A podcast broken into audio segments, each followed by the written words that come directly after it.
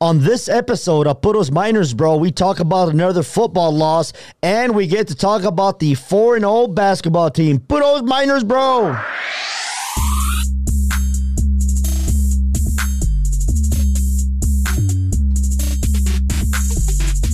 And welcome to Puros Miners, bro. Mondo the Mouse from Dina, along with Alex Nicolas. What's up, baby? How you feel? I got to correct you.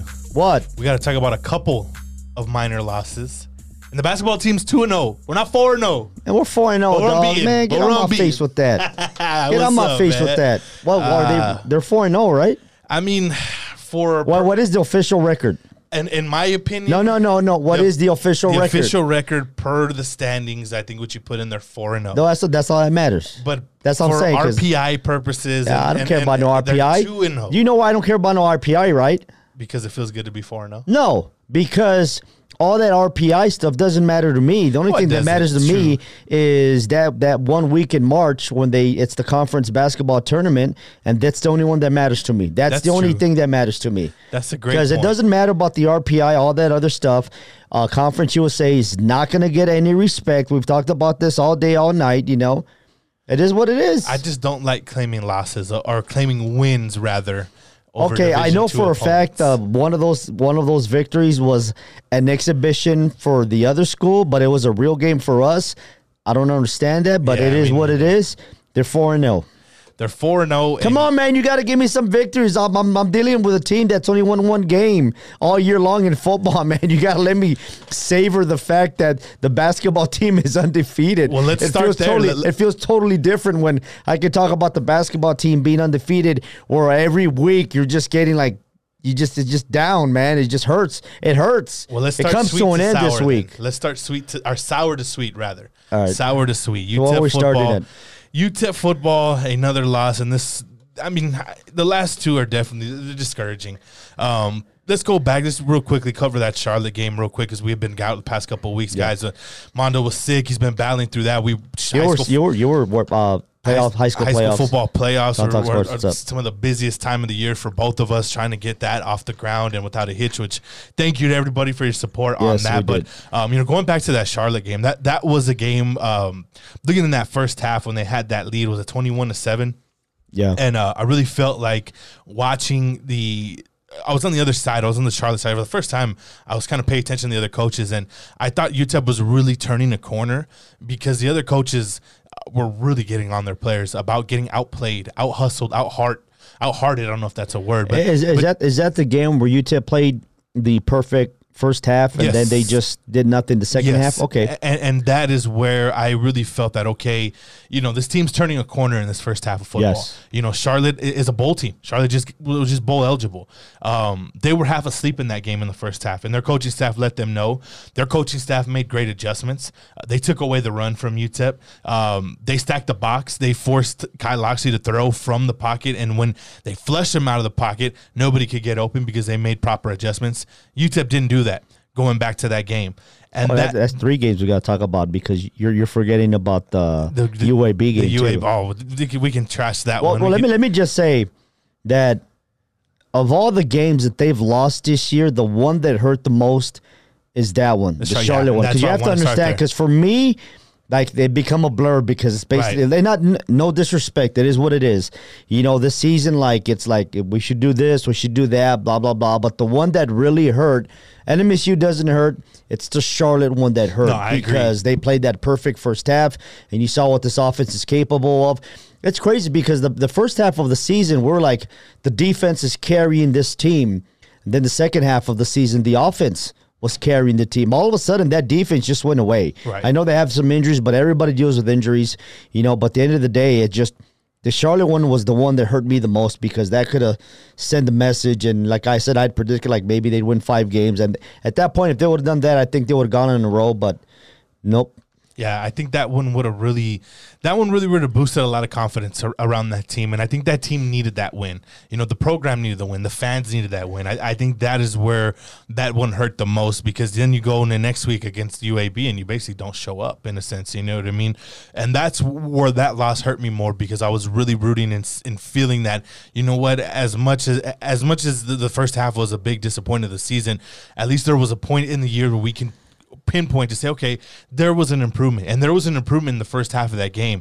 But the second half of that game, I mean, it just went to, you know what, you know what I mean? And that was the most frustrating aspect about that game, is because the effort, the heart, this team was playing smart. There weren't any dumb penalties. There weren't any mental mistakes which caused a pass breakdown or a coverage breakdown or something where we've seen it kind of fall apart from a mental aspect with this UTEP football team. And I thought that was a turning point, turning a corner in a sense. And then the second half happened, and that quarterback, I give him a lot of credit. I can't remember that quarterback's name, but he was really, really good. Any quarterback that can get outside of the tackle box and make plays, that's going to be, with this UTEP defense, that's going to be Achilles heel. And I would want to, believe that's what happened this past Saturday in Las Cruces, right? This past Saturday. Or was it just the run game? I didn't watch it. You're in Midland doing games for Town Talk. This past Saturday against NMSU, I mean, it's just they gave up the big play. That's what it is. They play like New Mexico State came out, scored the first touchdown, then UTEP basically dominated. You know, like going into halftime, I was getting ready like to tell Coach Dimel it was going to be something like this. Hey, you gave up the first touchdown, but then after that, you guys buckled down and you dominated the rest of the first half. You know, you got to feel good about that. You're up 10-7.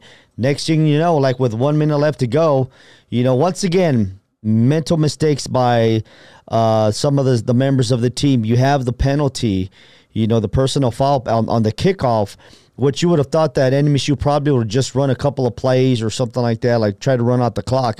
But instead, you get that personal foul, moves the ball up 15 yards. So NMSU has tremendous field opportunity to start the drive, and then, you know, next thing you know, like it's like a momentum killer. You have the running back, and he breaks the tackle, and he's gone off to the races. He goes up to the corner, and they gave up the big play, and all of a sudden, the game goes crazy after that. And you started out, boy, you don't get me going, because you started out where I wanted to go with this game, and this is the continuing of the undisciplined culture. Yep. That Dana Dimel has implemented. I'm gonna give y'all a hot take. We haven't been here for a few weeks. I'm gonna give y'all a hot take. I'm officially out on the Dana Dimel era. Like I'm officially out on it. And that is the reason why. You look at that particular game and UTEP with an 8-play or a 6-play, 58-yard drive, 2:31 to go. You take a 13-7 lead. And that will score 13-7. 13-7 after that field goal.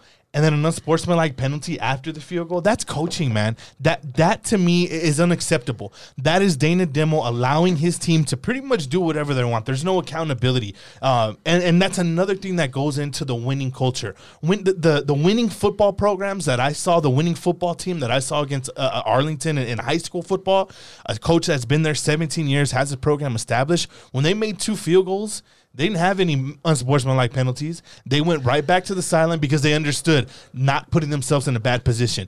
UTEP football cannot put themselves in those positions, and that is the reason why that when people talk about, oh, you got to give Dana Dimel time, you got to give Dana Dimel his players. It's those aspects. Well, the one thing that annoys me. The one thing I will say in his defense, Dana Dimel Coach Dimel went right after the player. He went right after the player, and I don't think he got back into the game after that. But in the player's defense, why wasn't that shown on film throughout the week about this is going to be a rivalry game? There's a little thing. I mean, well, they should know about stuff like that. Let me ask you this. Well, at the one point, isn't it the special teams coach responsibility for that? I mean, because that's why the coach, you delegate it to your assistant coaches, and you have the hope that they do their job. Right, so, but I'm looking at this since week two. Well, I understand that, but I'm just saying at the same time, you got to put blame also on the special team coach, because like if you're real critical about the offensive line, you're on Simmons, you know. At the same time, you got to be on the special teams coach because that's a mental mistake by their players, you know. So then, but just to let you know, because I'm on the field, Dimel went after him. Yeah, and as he should have. I'm not going to lie to you, it got heated on the sideline. Right, and it should have. And that was getting to kind of my next point. But that's what broke the momentum. But you're absolutely correct. That's what changed the game, that play. And that's why I feel kind of getting into the spiel of where I feel, you know, moving on to from New Mexico State is, you know, there's going to be some assistant coaching changes. I mean, there's really going to be some major coaching changes, I think. I really feel like, you know, not with Dana Dimel. We all know that. He's going to stay. He's going to be there. Like I said, I'm out on him as a coach. And, you know, maybe he isn't this guy. And I wrote about this. I'm already hearing stuff, but I'm not going to say anything because that's what we don't like to say this. Right. But I'm going to I'm going to write to you who it is. And I want to see your reaction. Yeah, I mean, and it's not because why you think. Right. There's other stuff going on, and that's every program, But I think I wouldn't be surprised if you see two coordinators and maybe two key position coaches. Well, it's like I told you, like, you know what I mean? If we go back, and actually, this is the podcast we should be having next week once the season is done. But I'm just like preview or whatever. When we had the first podcast, we talked about what if. Right. What if it's a repeat from last season? They just win one game. And let me just tell you right now, you know, I'm always, UTEP can do it. You can do it. Yeah. They're not going to beat Rice. No. They're not going to beat Rice. Rice has won 2 games in a row. Rice has played everybody hard this season. They've given everybody a hard game. And they've found kind of how Dimel talks about, like, you got to find a way to win. Well, Rice has found a way to win. And then also, you look at it, how UTEP embarrassed Rice last year, got the owner victory. Rice is going to come in, and it's going to be a revenge game. They're not going to beat Rice. I'm like, your predictions, whatever, they're not going to beat Rice. Would I like to be wrong? Yeah, I want to see UTEP win. I want the seniors go off on a good note, but they're not going to beat Rice. So you look at that situation, and it's something that we talked about at the beginning of the season, like somebody's going to have to take the fall. Right. So somebody's going to have to leave. Straight up. And that's what it is. And you know what? I will commend Dana Dimel if he takes full control of this and you know, changes it up. You have to. At this point, you have to. There's just been zero improvement. Now, that's a great point that you bring up with Rice, where Rice has shown improvement. You know, where Rice has found that identity. When you're talking about finding that way, the identity of Rice football is playing you physical, playing smart, and playing with an edge. That's what I see when I look at Rice's box scores over the past few weeks, because definitely this was, you know, looking at the New Mexico State Rice game. Well, those are UTEP Super Bowls in a sense. And I knew New Mexico State was going to be tough regardless because they put up points. New Mexico State has that wide open offense. We know the defense has struggled at times, and now it's a struggle every time out for this UTEP defense. Beginning of the year, it was struggles at times. Will this defense put it together? They weren't able to, obviously. But now going forward, you know, you're looking at a team like Rice who has on the opposite end of UTEP, pretty much in the same realm as far as what they've gone through the past couple of years. Rice has been able to find that identity. They've been able to play to that identity, and they've been able to win with that identity. UTEP doesn't have an identity, they don't have an offensive identity. They had a defensive identity last year, and that was thrown out. Really, if we go back, we throw that out against the Texas Tech game in a sense. But at the same time, that's who you miss Nick Needham. Exactly. AJ Hopkins, all those guys, you know, the guys that they lost. The one thing that, without a doubt, is the Achilles heel of that UTEP defense is that secondary. Without a doubt. And in the linebacker spot, too. We've talked about it. You know, you have a walk-on. You have a walk-on that walked on to an FBS school or a Power 5 school and basically walked on to your school starting. You know, That to me is an issue. That's a big issue. Linebacker depth was a big concern, and once Kali Griffin went out early on in the season, it reared his ugly head. And now coming back, you know, you could tell. I watched some clips of Griffin, and looks like he's kind of back to full speed, but it's too late for him to make any type of impact. So you know, you're looking forward, to this Rice game. I mean, really, you just hope. I don't – at this point of the season, it should be about your seniors. I know everybody wants to, where's Hardison? Where's Goodwin? You know what? Those guys need to get in the weight room. Those guys need to get themselves physically ready. Yeah. It's not about game time experience for these kids. It's about their physical maturity. It's about getting bigger, getting smarter. Person getting bigger, without a doubt, is Goodwin. Without a doubt, because like I told you before, they're afraid if somebody hits them, they're going to break them in half. And that's what he's one of them. At this point of the season, you do not want to bring in one of those freshmen into this. I mean, it's a mess. It's a dumpster fire right now. Why would you put one of these kids? And I know there were some people. And that's what happened with Deion, because Deion went out with a concussion there against UAB. But at the same time, once people got to see what Deion can do, like right away you can tell he's going to be an impact player right off the bat. And the reason why he got the concussion is because he likes to bang. He likes to hit. You know, he likes to hit you back. And that goes back to what I'm talking about with the mismanaging of the penalties, mismanaging of this personnel. You know, Deion played, you know, very sparingly in that Charlotte game. Probably should have played more in the second half. Why didn't he play more in the second half? You know, that at that point, now it's a moot point. You know, but you're talking about developing your guys that are going to be your guys in the near future. You know, it's too late now. You missed that opportunity in that Charlotte game. You missed the opportunity even in the UAB game. Now if you're UTEP, you know, it's about the seniors this week. It is. Like you mentioned. The one thing I can tell you right now, he's gonna start Kyle Oxley. Yeah, he should. Without a doubt. I'm not on that camp right at this point about play all the freshmen. No, it doesn't matter for the freshmen. It's about when they come back from break. First and foremost, who's gonna transfer? That's something that we're gonna have to really keep an eye on after the end of this game. You already have one person in the transfer portal, Tanner Boston, the long snapper, who I believe he said he was injured at the end of the game. He got injured towards the end of the game. They put on the medical tent, something with the shoulder. So there's your first fallout, and honestly, I expect there to be some transfers this year. I really do. Now, do I have inside information on that? No. Will it be starters? I don't know. Will it be reserves? I don't know. But there's going to be some defections. I can guarantee you that. So that's something to definitely keep your eye on after this Rice game. But like I mentioned. Okay, well, let me ask you a question. Sure. Let me ask you a question how do you plan for next year though? If you're marketing. If you're UTEP marketing, well, you're going to market a young team. Because this team is going to be very young, particularly at the quarterback spot. Not so much when your skill guys, because you got pretty much all your receivers coming back. You have all your running backs coming back. So that's where you start. Wadley be back too. So I think that's where you start is let's just be real. There is an exciting core of offensive players coming back. You mentioned Wadley, who's going to be back now. You can go to the local El Paso angle. You got three running backs from El Paso. You got Josh Fields, who's looked very good this year. And we go back to that Charlie game. That's one thing that I forgot to bring up. Your three running backs all were from El Paso, except for Trayvon, of course. So you have Josh Fields back, who I think is having a great year, hasn't been utilized as much as he should have. Obviously, Deion's shown flashes. Obviously, Ray Flores has gotten a lot of experience this year, and I would think Ray Flores may be your starter next to Wadley next year. You know what I mean? It's obviously Wadley's your starter. I think they'll give it to without a doubt to Deion.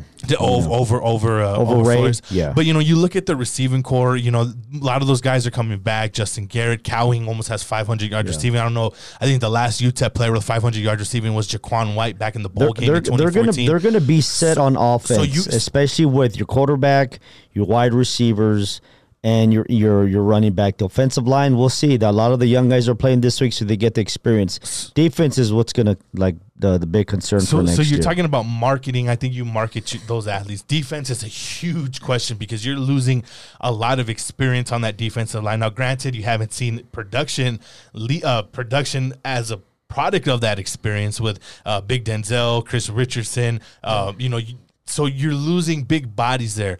But, you know, it's an opportunity where I think defensively is where they go JUCO heavy. You got to go JUCO heavy with your defensive line and your linebackers. I was hearing Dana Dimel talking about 5 or 6 JUCO guys today. That should all be defense because offensively, as far as guys coming back, you're pretty much set. Your depth chart is pretty much set unless you can find, like a Cooper, like the Cooper kid that came in late. Yeah. Unless you can find someone like Devon that. Cooper, who got injured, by the way. And he's coming back as well. So I think offensively, unless you find an FBS transfer that is – they come in and help you out. Everything's going to be on the defensive side as far as where you're going to recruit your JUCO. So those 5, 6 scholarships that Dana Dimel was talking about, I wouldn't be surprised you go 3 defensive linemen, 3 linebackers, or 4 and 2 either side. I would like to see more linebackers because this defense, going back to Mike Cox last year, seems like it's predicated on linebacker production. Yep. A.J. Hodgkins. Put him anywhere. Put him in the middle. Put him on the outside. Make him a tackle machine. That is where I can see this UTEP team looking forward as far as recruiting. But as far as the marketing part, all you're going to hear Dana Dimel and the staff is just gloat about their offense players. And it's for good reason. And I don't want to talk about the total stats against New Mexico State because New Mexico State is the worst defensive team in the nation. The one thing I will say, and we talked about at the beginning of the year, you're not going to win many games if you have a two-quarterback system. Right. You know? You're gonna have to go with one quarterback and see how he does. So once that 0-0 strike on the clock on Saturday. And by the way, what do you think the crowd's gonna be? It's Saturday. It's a 1 o'clock. It's a holiday. There's gonna be like 4,000 people there, bro. I said there'll be 5. You said there'll be 5. I said there'll be 8,000.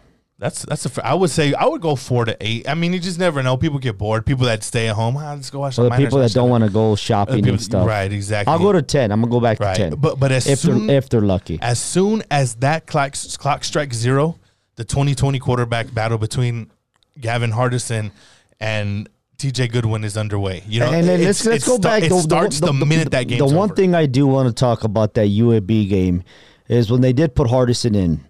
Yeah, and what a lot of people don't realize is that, without a doubt, I knew he was going to be nervous, you know, because he didn't warm up. He didn't get a chance to warm up. It was just like Loxley throws the interception, and then UAB's got the drive, blah, blah, blah. I can't remember if they scored or not. And then right off the bat, that's Hardison is in. You know, he really didn't have enough time to warm up or whatever. So all of a sudden, your eyes are like wide open. You know, it's on the road against one of the top teams in CUSA, not the top defenses in the country, not in Conference USA. In the country, I believe at that time they're ranked 6th in the nation. And there was a streak where they hadn't allowed 30 points in some. And by the way, UAB hasn't lost at home. I think it's like 14 games or 16 games in a row. They've done a really good job. Extended, and that's an historic stadium, by the way. So there's a lot of like history there. That was a beautiful stadium there. But you had Hardison come in first game. Remember, against the 6th ranked defense in the country. Yeah, he was nervous at first. He wasn't making the passes, maybe too aggressive, and maybe not reaching them. But once they decided, hey, you go ahead, throw the long ball. Once he got comfortable, once he showed the stuff that me and you saw at training camp, that he's got that cannon, he's got that accuracy, he was moving the ball on that 6th-ranked defense like nothing. Now, granted, UAB, being the defense that they are, they buckled down in the red zone, especially when it was the first and goal situation where UTEP went for it on 4th down twice. He threw for over 200 yards against UAB, 6th-ranked defense. So there's some hope there with Gavin Hardison. No, I agree. You know, I'm gonna go. And I ain't gonna lie to you. A lot of people were surprised that he started Kyle Oxley against NMSU, because of what Hardison had done with UAB. But to Kyle Oxley's credit, my man balled. He balled out. He did good. The only thing that he wishes he had back was that one interception, and it was just a bad throw. The other one was just a great play by the defensive tackle that forced the fumble as he was throwing the ball. But he really only made one mistake that cost the team. But that was the one that was a costly one, though. And he's got the upper hand in terms of the experience coming into next year. You know, he was really good on his side of the field, moving UTEP kind of into the red zone. I think that was, you know, when you look back at that game, he was 6 of 13 for 89 yards, but between his own 20 and his own 40-yard line, which is what UTEP's really been missing, of getting them out of their own territory with the pass, not so much the rush game. So that was most impressive to me with Gavin Hardison. He's got a lot to learn, though. You could tell 16 of 37. You know, not the completion percentage that you expect. Like I said, he was nervous. Because he was nervous. He was nervous at first. I kind of don't look at that, but I look at how he recovered. And then think about this: the first game next year is against Texas Tech. You just said it. You know. But here's another thing. It all depends, because Dimel was still calling basically some of the same plays that he has for Loxley, the running plays, you know, where he wants the quarterback to run. And that's going to be the big question. If he's going to want a pocket passing quarterback, then you go with Hardison. And that's where the real battle is going to be, to see if Goodwin is as athletic as Kyle Oxley is, where he's going to expect the quarterback to be running. And I think that's going to be the big key for next year. Yeah, but I mean, you know, it's the same thing that I've been saying all year. Dana Dimel's got to figure out what he wants to do offensively. Does he want to be a pro-style team? I don't think he does. I think he wants to have that running quarterback. I don't think it's going to work at UTEP. I just do not think it's going to work at UTEP. You know, you got to have a balance, especially if you're going to try to run that type of pro style scheme, which you still see flashes of. Yes, there's more spread base. You don't see him going under center as much as the Kugler era, but you know, you got to have some type of balance there. You just cannot. Teams will stack the box like they've done on UTEP the past year and 11 games on the minor offense under Dana Dimel. So, you know, the offseason is going to be a very, very interesting offseason for the Miners, particularly at that quarterback spot. That's, you know, everybody's been looking at that quarterback spot really over the past 4 to 5 seasons, ever since Jamil Showers left the program after graduating. You know, that's going to be the big question. And there's pieces on offense around the quarterback position. It's just nothing's proven at the quarterback position. But, you know, you got to be – I would be real interested to see if this one gets ugly Saturday. Let's just say Kai, you know, I hope he doesn't. I hope he finishes out his career strong. But, you know, if he has a rough start, it's going to be really interesting to see how quick of a leash Dana Dimel has to bring in Gavin Hardison, because I think that'll kind of give away what maybe Dana Dimel's thinking about the future. Because if Kai struggles, which I don't know if he will or not, because you building that confidence against New Mexico State, but again, going back to New Mexico State being what the 128th worst defense in the nation out of 130, you know, a guy like Kai is going to get his yards, he's going to make his plays, he's a great athlete overall. So that's going to be a big key for me is you know, if this game gets ugly, does he still stick with Kai? Or does he go with the future and Gavin Hardison? Because obviously there's something there, a lot to develop with Gavin Hardison. You know, like we mentioned, you know, the completion percentage, the little things for, you know, being the first game. But there's something there. Yeah, you know, there's clearly something there to work with. So, you know, while the now kind of seems a little gloomy, there's some hope. I mean, there's hope. There's some hope for improvement. We've talked about the hope. The offense is going to be better next year, no doubt. But the aspects that we have harped on all year long, from play calling to penalties to discipline to lining up right to picking up blitzes, every little aspect is going to be magnified in year 3 of the Dana Dimel era. Yeah. But you know, like I said, I'm out on Dims, but I still root for the guy. I want UTEP to succeed. I'm just not sold that he's the guy, but. You got another offseason. You got another recruiting class to prove it. I think, and we'll see how it goes. I think, honestly, next year is going to be the year where we find out what he's capable of doing. So let's just say it before we move on to basketball. Do they win on Saturday? No, I don't think so. I think it'll be a close game. Do you have the spread? It was 3.5. I'll check. I'll get that. That's it? It was 4.5. I mean, how was it? Wasn't New Mexico State like 13-point favorite or something like that? Nah, they weren't that heavy. So it was Rice opened up as a 4.5 favorite.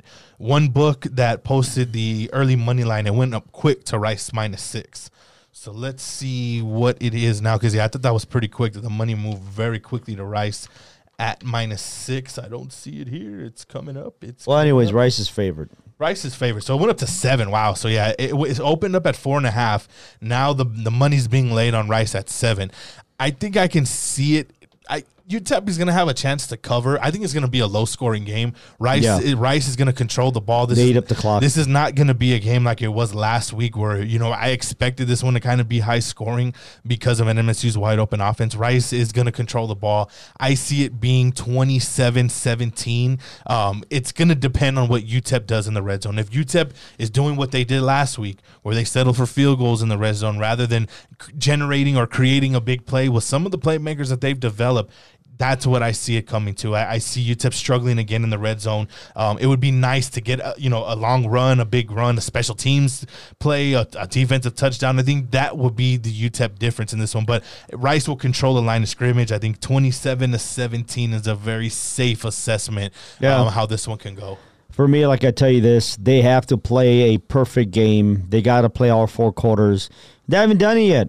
And until I see it, I'm going to have to go with Rice. So let's talk about basketball. Now the smile comes off your face. The sun comes out. The star shines a little brighter at night. You feel a lot better now. The Chico's tacos taste a little bit better in El Paso when UTEP basketball is good, baby. And it's refreshing. Okay, well, let's just talk about something real quick before I actually go through some of the stuff. Have you been disappointed with the crowd so far at the Haskins Center? No, I'm not. Because I will say this, like, I'm not. I will give UTEP credit for this and this aspect of marketing. They came out with the creative marketing scheme with the Defend the Don stuff. They're out there letting people know that basketball is back, that basketball is going to be good this year, and obviously they are. You know, with the Texas Tech thing, it was always a ambition, you know, but you beat NMSU, you beat New Mexico, you know, you won all your games so far. and you're averaging maybe 5 or 6,000. Would you say it's good to say they're averaging 6,000? That's a safe assessment. About $6,000. You expect more? I do, but right now, or is it because you think that people are not used to it yet? I have a totally different take on why and this goes for football too. Well, football, I can tell you why. No, but like I said, that I have a different take on why it's in the struggle. There's a new demographic of El Pasoans now. There's a demographic of El Pasoans that really didn't pay attention to the success that they had in the early 2000s in basketball and football. Those people are my age, and we're diehard people.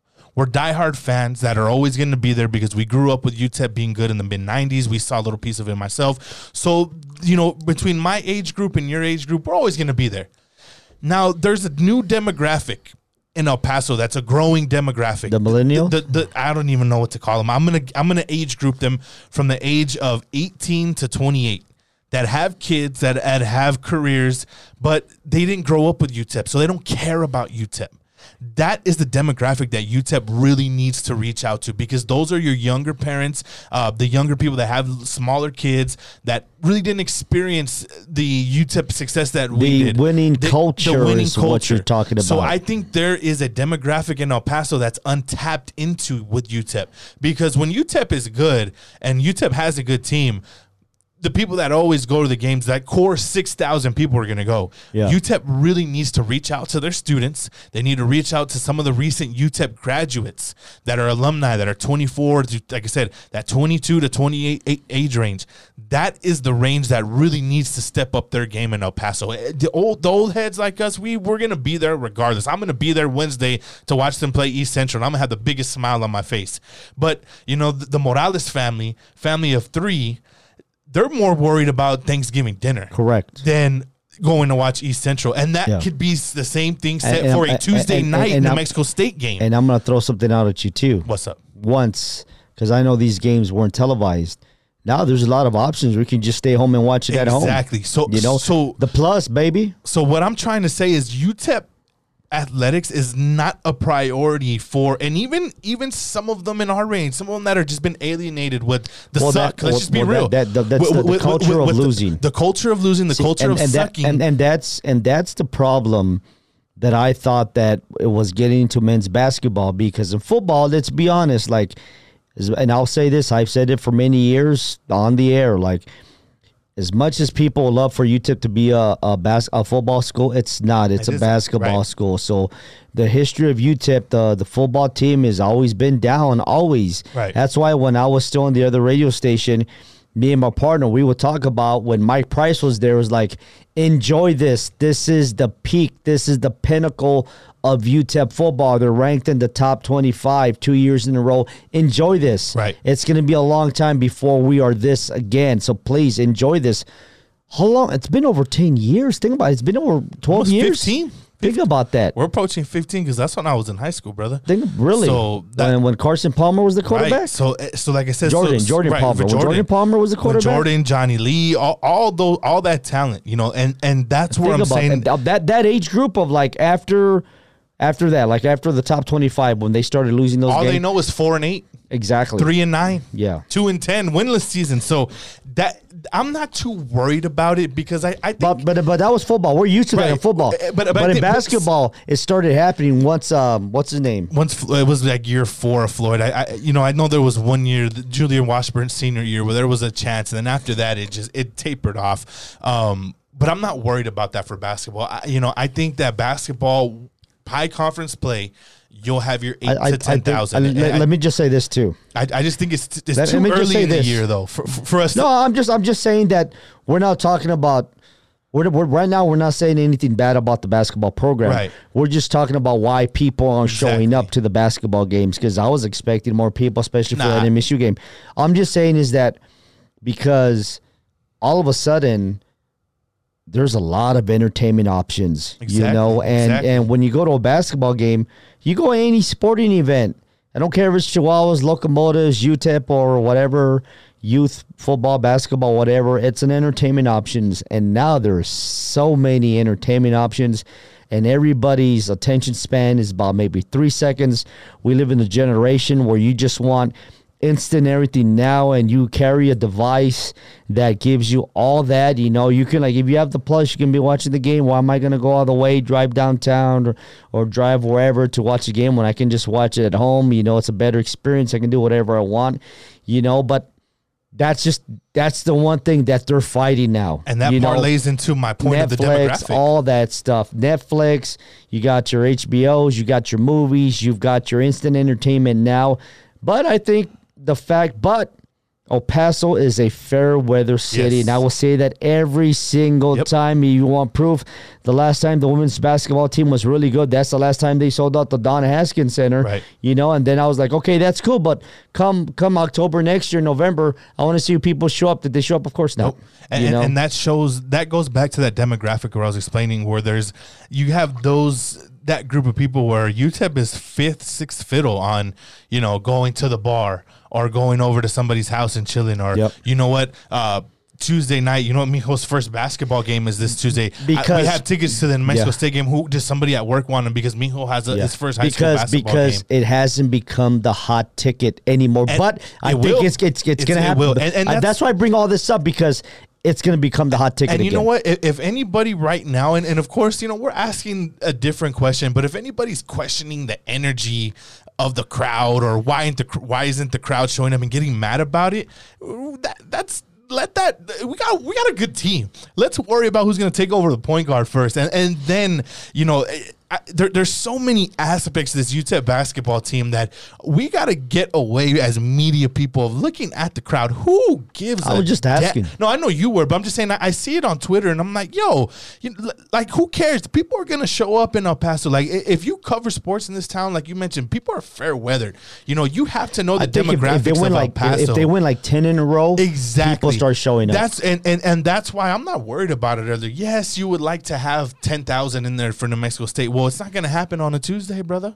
Well, let me ask you, when was the last time you saw pyro and during a basketball game? Yeah. They have that now. They have pyro now. So it's going to develop. Right now, it's not about the fan base. It's about continuing to build this identity to sell to a fan base. You know what I mean? That's where I'm at. It's not so much about, let's support. These guys deserve it. Yeah, but let's let Rodney Terry kind of develop his full product so that way we can understand as fans what his product he's selling, so that way we can sell that product as diehard fans to the other fans who are on the fence about Saturday night, I don't know if I want to go to the UTEP game. Yo, you want to see a team go out there and lock somebody down or play hard? And Rodney Terry said this, and this is on the attendance topic, Rodney Terry gets it.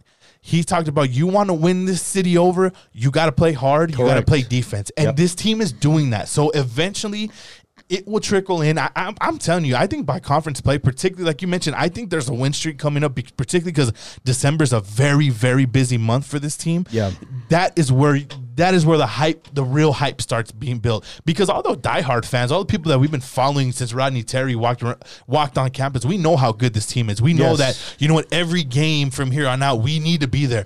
No matter if it's East Central, no matter if it's Hanks High School, we got to be out there and support this team because we know what we have. We know what we want to watch develop, but it's the other half of the fan base that will come along and the who knows, fair weather fan. By the time Frisco comes along, all the bars are filled with UTEP fans. It's what I call the casual fan. Right. That's their biggest thing, is to get the casual fan. But like I said, I think they've done a good job so far with Defend the Don, things of that nature.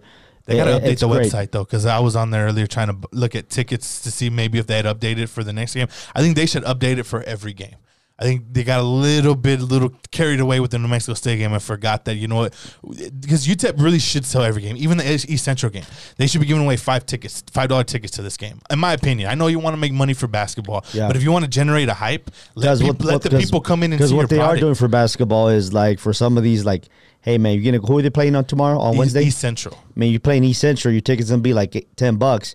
You go see it in MSU, $18, same ticket. Exactly. But that's a family four-pack for $20, family four-pack you get in or something. They should. I think with these type of games, those, because these are the games where you're going to really see UTEP flex their muscle. Okay. Well, let's talk about that. Let's talk about this team. Ooh. You know, a tremendous team so far. Good. You know, they're very good. You're playing defense, like, you know, a lot of people. You caught the Defend the Don, they're just kind of like a Don Haskins team, or they're just scoring, you know. So what have been your biggest surprises? What the one thing I will tell you right now that, of course, that Bryson Williams, he's their best player, correct? Right, correct. He's the one guy that needs to learn how to stay out of foul trouble, and that's the one thing he's going to have to look at. And I'll parlay that into why I really like this team is because they play very hard. That's the first thing that stands out on this UTEP team that I just love, and I fell in love with this team already, is because they play hard. So some of the fouls that you see Bryson Williams there, fouls where he's playing hard, but like you mentioned, he's got to learn kind of how to channel that. Because if you're the star, we need you on the court. That New Mexico State game, he had that first foul. Picked it up real quick, and then the 12-minute mark, it was around midcourt. UTEP was going like a soft press. He kind of got in the way of the defender around, or the offensive player around midcourt, and it was clearly a block. What he should have done is just put his hands down and just ran back to the spot on the other side. So I kind of agree with you on that, but I can't fault some of the fouls I've seen from him because they play hard. But against New Mexico, it's the same situation. But they played through that. That's the next thing that I want to get through about them playing hard. They complement each other, because in that ball game, when it was the New Mexico State game, when he got into foul trouble and UTEP went three deep at center, they brought in the third center Van Hoot. I'll get his name right now. I can't remember his name on the top of my head. I'm still learning all the guys that we've seen. The kid from Decwanese, I have his name right here. I can't scroll down quick enough. Vetterheven. Am I saying that right? I have it right here. I can't. What number is he? Oh, no. It's because my thing is so damn slow. What number is he? Number one, Titus Verhoeven. There it is. Oh, yeah. Verhoeven. Titus Verhoeven. The third center came into the ball game and made a play in his absence. And this team, so the two top things that I love about this team, they play hard and they complement each other. Well, speaking of players, let's switch gears real quick. Talk about the kid that just became eligible, the transfer.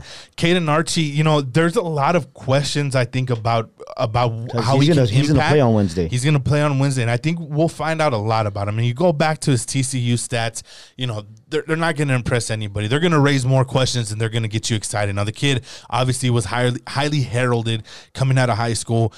His athletic ability jumps off the wall to me. You know, obviously he's a guy that I think could be one of your top athletic players.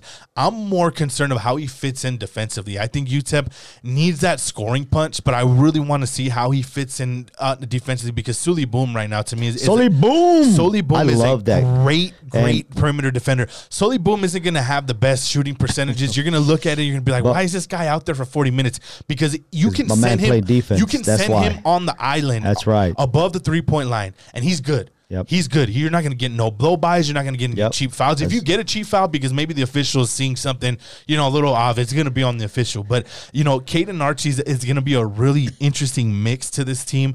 I would love to see him add that extra perimeter defender alongside Souley Boum, and somebody that maybe can get inside the lane more and shoot and create his own shot. That's what I want to see if Caden Archie can bring, because you got guys like Daryl Edwards that can get hot.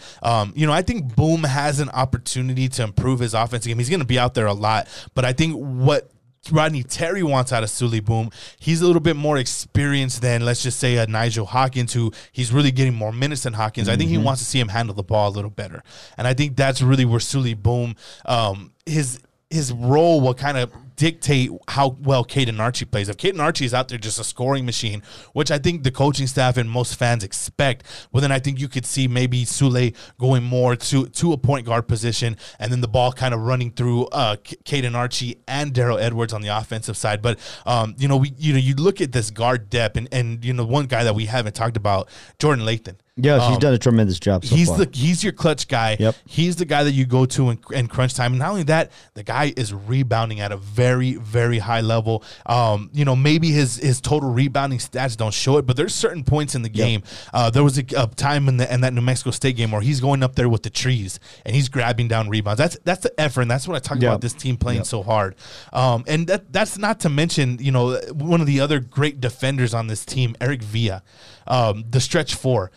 I love this guy's game. You know, he's the ultimate European big fundamental. This, you can see why he's won at every level that he's been at. Eric Villa is a winning basketball player, and that's another aspect of this team that I like. They all play winning basketball. You don't see dumb mistakes. Yeah, you'll see a turnover here and there, but the next defensive possession, this team is getting in defensive stance. They're taking chances, and they're knocking balls out of bounds, or not only that, but they gang rebound it. And that is really exciting because those three aspects, that like, those travel, those can play. You can play that here. You can play that in Frisco. You can play that in Greenville, North Carolina. You can play that in Birmingham. That is what's exciting about this team. And if they continue to develop that, man, hold up. And this is a very exciting team. They play defense. They make shots. They've come up clutch. So they should beat East Central University on Wednesday. By like 20 or 30. They're good, though.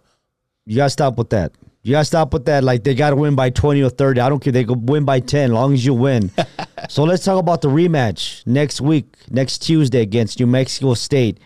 New Mexico State got embarrassed here in El Paso. But they won in overtime this morning against Colorado State. Yeah. So let's talk about this NMSU game. What do you expect for this match? Because we won't be here next week because Alex will be on vacation. You know, he'll be on vacation, dog. This is what it is. You got to work. No, I'm going to be on a work. I'm going to be actually on a work. Alex is working out. He'll be work out of town. He'll be in Big Dallas. That hotel's nice though. So let's talk about this rematch next week for NMSU. You know what? I'm gonna go really opposite of this. All right, let me hear it. I want to see UTEP lose a close game.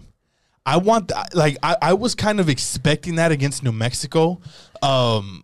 You want to add some adversity. I want to add a little adversity. I want to see how this team but I do want them to win.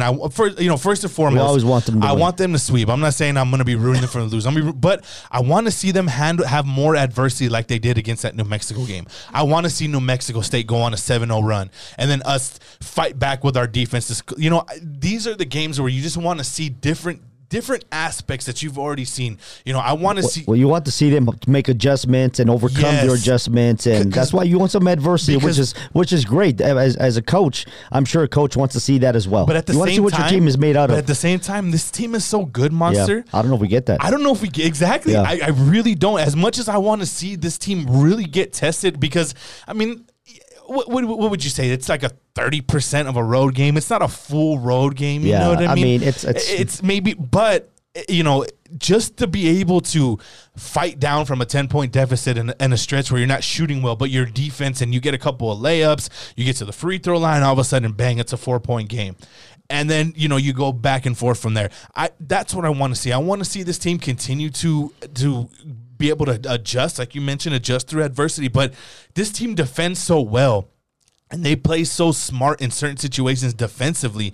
You know, offensively, yes, in terms of being smart, they got a lot to work on there. But that's another aspect that they can really work on against a New Mexico State team who, you know, you mentioned talking about football, Rice having a little revenge game. I think the Aggies, you know, that last dunk that Bryson Williams threw down. Yes, especially that one. I think Chris Jan's a very passionate guy. I think he's going to remember that. So like I said, they got embarrassed too. So the Aggies are going to come out swinging. At the same time, NMSU's been like just dominating UTEP for the past, 3 years, 4 years or something like that. They've swept the Miners 3 seasons in a row. Right. So now like, oh my God, you know, these guys are for real now. I think it's going to be a tremendous game. Yeah, I want UTEP to go because I think what will happen, you have Caden Archie in the lineup. You know, this will be his second game. You know, you get a walkthrough on Wednesday, being able to, you should handle that Division II team. They have a really good record so far this year. You know, I want to see this team go through it all. I want to see this go down to the wire. I want to see UTEP, you know, again, having to go maybe even deep into their bench because they're in foul trouble situation. You know what I mean? I want to see, you know, this UTEP team really go through it in this first matchup of December, which is going to start, by the way, very, very string of important games. You go NMSU. We talked about it. You go Arkansas State, Pine Bluff. You go North Carolina, AT&T. The tournament with A&T, and then you're either going to play UC or Irvine or Kent State. And then you got Houston the 19th. So this stretch right here, we've been talking about this stretch since August of how important it is. So to be able to start, because we've already seen UTEP dominate. We've seen them dominate New Mexico State. You know, we've seen them dominate in stretches against New Mexico, and then New Mexico get hot and kind of, you know, UTEP having to punch back a little bit. So now we're starting off that stretch with a barn burner, with a game where you got to dig deep. that's what I really want to see. And I'm excited. I'm really excited to see this team. You know, when I was watching that New Mexico game the last time, I would have been, to me, I thought that that was, win or lose, that was a great experience and a great learning experience for this program. To be able to grow under Rodney Terry, the adjustments that he made. Heck, that, man, the best play of that game was at the end of the half. There was 1.8 seconds to go. Rodney Terry calls a timeout. You lose that timeout. Draws up a 94-foot play. And I told my buddy Chris, I was at the game with, I said, if he doesn't draw up a play right here, he's not earning his paycheck to get 2 points. And he looked at me like, well, there's 1.8 seconds. I'm like, good coaches with good teams. Draw plays in these situations. And what happened? UTEP, you know, ties the game. We're going to halftime. I believe it was tied going to halftime. But whatever, it was a big bucket, a must-have bucket. Rodney Terry drew it up. UTEP executed. They go 94 feet like nothing. That, to me, was like, I was at that point. I was like, you know what? Pay the guy. Yep. Pay the guy. Extend him, because those are the little aspects of winning basketball programs that you see. The teams that come out of Conference USA every year, their coaches do that. You know, their coaches are able to kind of dictate and get you a bucket when you need it. As insignificant as that bucket may be to the average fan, to me, that just shows, like, you know what? This guy gets it. Not only does he get it, but he understands his team. And to me, you know, going back to where you're asking me what's surprising you, I'm going to add the fourth thing to what I talked about. I talked about them playing hard. I talked about them playing smart. I talked about them playing tough. I talked about the depth. The next thing is Rodney Terry understands his club. Yes. I didn't know how long this was going to take. I honestly thought this may be a process for Rodney. This may be into mid-December, maybe after the tournament, going into the Houston game. No. They got a long stretch with the Hawaii tournament, too. He gets it. He gets it now. He knows who his go-to players are. He knows who is going to the free throw line at the end of the game. He knows who to stick on the other team's defense, best offensive player. And that is just, it's refreshing, because Tim Floyd, we got to find out about ourselves. We got to find out about ourselves. Rodney Terry knows. Rodney Terry knows his club. He knows what he has. And, you know, I'm excited, man. I'm thrilled. I'm excited. And honestly, it sucks that I got to be in Dallas next week, because I got to listen. I don't. I listen to Tyshia. I love it when Souley Boum scores and Tyshia's making the call. It's like, Boum scores. It just sounds awesome. Oh, man. But it's going to be a fun ride. I mean, and then, you know, honestly, though, you know, this, just like we said in August, you know, no matter how this UTEP team started, whether they were 2-2, 4-0, whatever it may be, we are going to find out the true metal of this UTEP team, at least early. And not only that, you know, most of us didn't expect Caden Archie to be here until maybe even the ESPN tournament that they're playing in. You know, the one in Hawaii, right? Christmas tournament. The Christmas tournament. I wasn't expecting him to be here after December 16th. So advantage UTEP, advantage Rodney Terry to be able to work him in. Like I mentioned, a walkthrough game on Wednesday and then the gauntlet. You know, it's important. And, you know, going a little bit back to that New Mexico State game, listening to Rodney Terry's comments over the first time, he gets it. He wants to go out there and kick their ass over there. He wants to sweep. You know what I mean? And that is exciting, because not only does he get it, but his team is buying into what he's selling in terms of playing hard on defense. You know, that defensive game plan against New Mexico State was brilliant. Extend your guards. They didn't let a blow. They didn't allow a layup in the first 8 minutes of that game. And I know I didn't get a chance to ask Rodney Terry after the game. I need to start going those pressers. But I know that was their game plan, because of the way they extended their defense, and it took them 8 minutes. When Bryson Williams went out of the game with the 2 fouls, that's when they got their first layup of the game. Yeah. And, you know, those are the little aspects that just, it gives me a basketball boner, my man. There you go. Nothing wrong with that. You know what I kind of wish, like, if I could travel with the basketball team, especially to the schools where the football team has traveled these 2 years, just so I can see, like, when the basketball team goes, because they're so good, you know, so when they win, just to leave a place like that with a smile. Yeah. That's I wish, but it is what it is. Well, my man, I'm excited. You know, Wednesday victory, and then hopefully next Tuesday victory. Enjoy your work. And where are you going, Dallas? Dallas, every year, State of Texas sends us to a leadership conference, the Hotel Anatoly. It's beautiful hotel. You got to wear some walking shoes around it, because that thing is huge. I'm going to be there Tuesday through Thursday. So are you there Thursday, December the 5th? Yes. Come on, man. Watch my Cowboys play the Chicago Bears. I know it's in Chicago. My bad. Sorry, bro. So then we might get you a podcast that weekend then. We'll see what we're doing. We'll see. We'll get you that one. Maybe we'll get you a podcast over the weekend. But, yeah, I mean, I thank y'all for sticking around with us, man. We appreciate it. Happy Thanksgiving, y'all. Happy Thanksgiving to everybody. Enjoy. Eat extra turkey. Do you like the dark meat or the white meat? Be honest now. I'm more of a light meat. I like the white meat. I like the white meat. Dark meat, I mean, if it's there, I'm not going to say no, but if I had my preference, and also a fried turkey. If you never had a fried turkey, you're not living life. You need to hit up a friend, a girlfriend, your Sancha, somebody. Got to get you that fried turkey. That's the best. Just be careful when you dip it in oil because you don't want the fire to come out. I got to get your take, though. Pumpkin pie or something else because I'm not a big pumpkin pie guy. Pumpkin pecan pie, my friend. Because that's what I make. That's it. Puros Miners, bro. We out. Gobble, gobble.